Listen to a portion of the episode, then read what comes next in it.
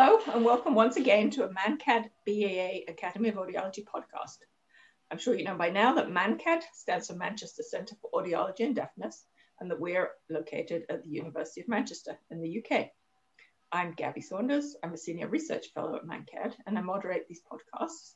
Now, all of our podcasts address topics that are pertinent to the practice of audiology, and we want them to have relevance to audiologists and researchers, and really anybody who's interested in hearing and hearing loss.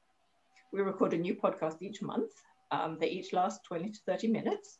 And what we do is we put this audio recording along with a transcript is on our University of Manchester web pages. And you can see the transcript for the URL. On to today, Rebecca Millman, or Becky from MANCAD, is going to be discussing what audiologists say matters, unintended consequences of wording and expectations in instructions for patients. Becky is a lecturer here at MANCAD, and, and she's interested in listening effort and motivation. Before we start our, our, conversation, I'm going to pass you on to Becky, who's going to tell you a little bit more about herself. Becky. Oh, thank you, Gabby, and thank you for inviting me to be part of this podcast today. Um, so, as you said, I am a lecturer in MANCAD, um, and I have um, research interests in the psychology of hearing and how our brains respond to sounds that are important for communication. Thank you. All right, so on to today. We're basically going to be um, talking about communication between audiologists and their patients. But I understand you came to this from the perspective of instructing patients during testing. Can you tell us a bit more about this and what your thinking is? Uh, yes, Gabby. So I came to this topic from the perspective of the influence of motivation on how participants perform listening tasks. And we do know that listening is often effortful for people with a hearing loss, um, but even for people with normal hearing, the effort needed to listen can become particularly apparent in background noise or in other difficult listening situations. So, for example, if you're listening to someone who is speaking with an unfamiliar accent. And we think that the listening effort that individuals choose to put into demanding listening situations depends on their level of motivation. And this is because effortful listening requires mental resources. And the motivation to invest these resources depends on the perceived benefit or reward. The decision to invest resources relies heavily on motivation. For example, when an individual is highly motivated towards a goal, they will be more willing to expend the effort that is required. Or, on the other hand, if someone is not motivated to use listening effort, this might ex- also explain why someone might choose to abandon a social gathering. So, for example, if the listening environment at a social gathering is too demanding, or the conversation at that gathering is not very interesting to the listener, then that person might think that it's not worth putting the extra effort needed to follow the conversation, or they might decide to leave that particular gathering.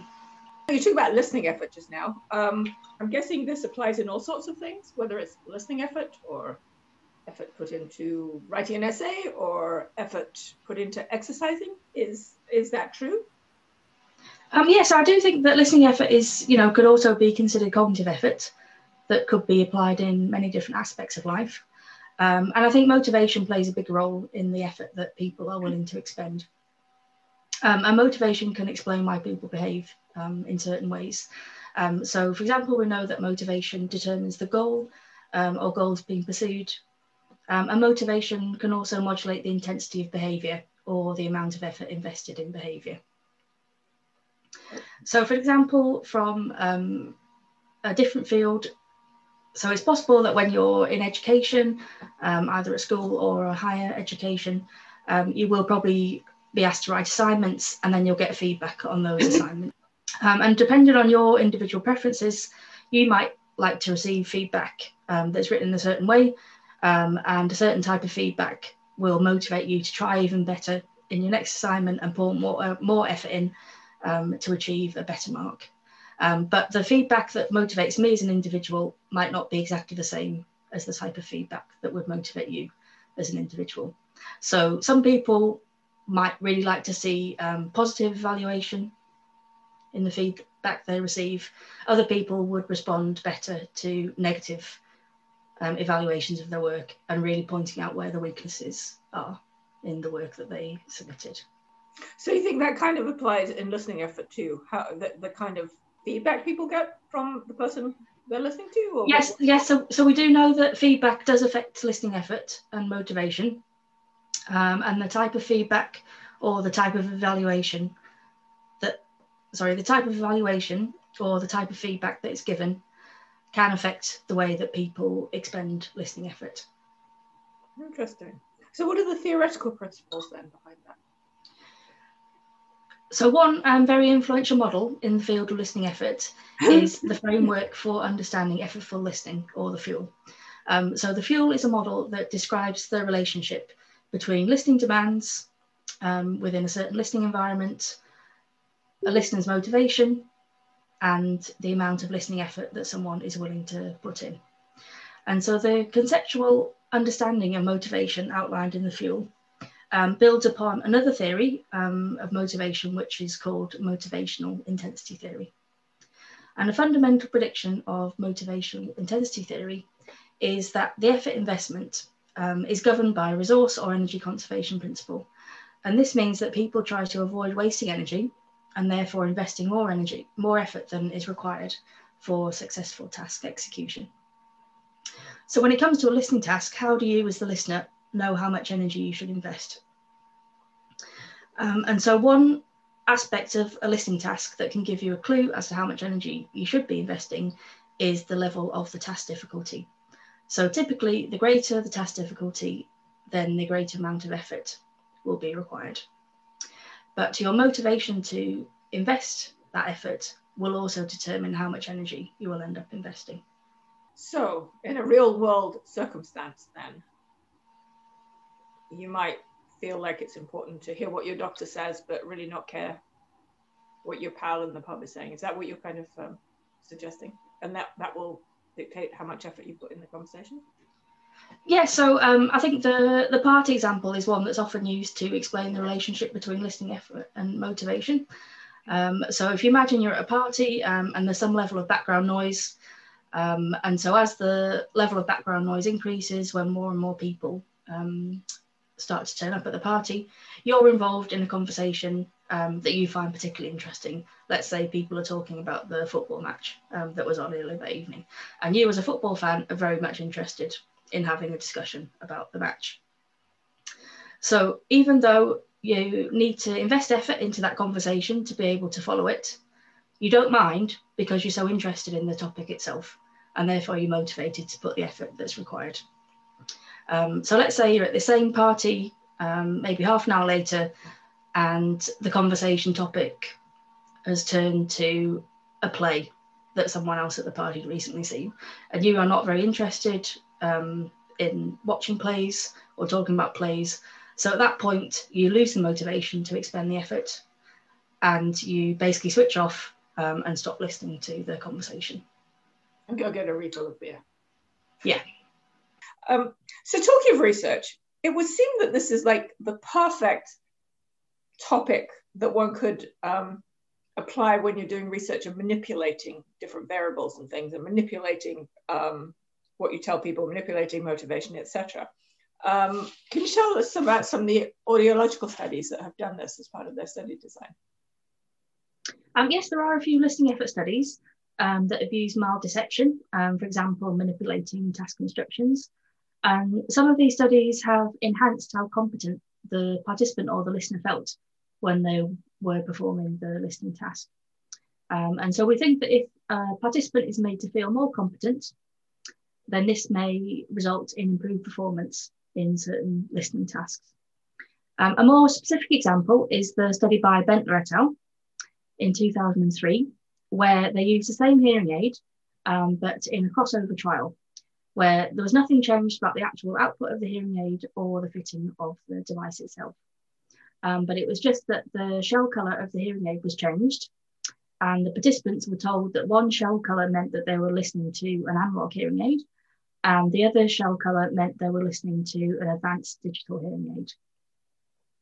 And the so called digital labelling effects led to significant differences across a variety of outcome measures, even though there was no actual difference between the devices or the way that they were fitted. Yeah, and I and I recall when um, Ruth Bentler talked about this, she also said that when she, because of the the ethics they, they had to debrief subjects. And even when they were debriefed, there were individuals who insisted the hearing aids were different, um, mind over matter and all that. All right, back to clinical audiology. You obviously don't want to be, you know, tricking your patients, being untruthful with your patients. That would be a really bad thing to do. So, is there, how, how, should this be applied maybe in a clinical manner? So, you might think um, that as if you're a clinician, what you say to patients could not affect the, the way that they perform on standard clinical tests, um, such as pure tone audiometry or speech testing. Um, but the research in the listening effort literature suggests that clinicians may inadvertently change the way that a, a patient performs on a test by changing the patient's expectations. Uh, and so we do know that the, for example, the British Society of Audiology um, has written guidelines for many different audiological tests that are used in the clinic. And an example would be that the guidelines, the BSA guidelines for pure tone audiometry, contain a very specific set of instructions that should be read out to the patient before the PTA test starts. And so, as a clinician, you would stick to those exact instructions and you would not deviate from what the BSA guidelines you to say. Um, but for other types of tests that are routinely carried out in the clinic, such as speech testing, as far as I am aware, the BSA guidelines for speech testing do not contain any explicit instructions for patients. And therefore, I guess the clinician has to make their own judgment um, about what they should and what they should not say to patients um, before and during speech testing. Give an example of, of um, some of the instructions you, you know, that you would expect to see a difference with? So, um, so there's a, a paper in, on listening effort um, by Hodgetts and colleagues. And so in that study, they actually showed that by the instructions they gave to patients before they started a, a standard speech test, it was the hearing and noise test. So the Hodgetts et al. showed that the instructions given to patients before they started the HINT test actually affected their performance on the HINT test. So some of the participants were told that the HINT test was going to be really difficult and they'd have to try really hard.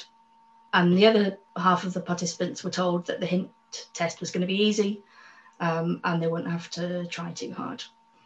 And so just by having those two different sets of instructions, um, Hodgetts et al. managed to measure differences on the HINT test in terms of the speech reception thresholds um, for the group who were given the difficult prime versus the group who were given the easy prime. In what direction? So the people who were told it was going to be more difficult managed to perform better than the people who were told it was easy. Which and how much do you happen to know? It's 0.6 of a dB. That translates, I think, on the HINT to about 6%. Okay, so what should you be doing in clinical practice then? Makes one wonder. Um, well, I think both clinicians um, and researchers probably need to think carefully about what they actually say to participants um, before they start a test with them and during a longer testing session.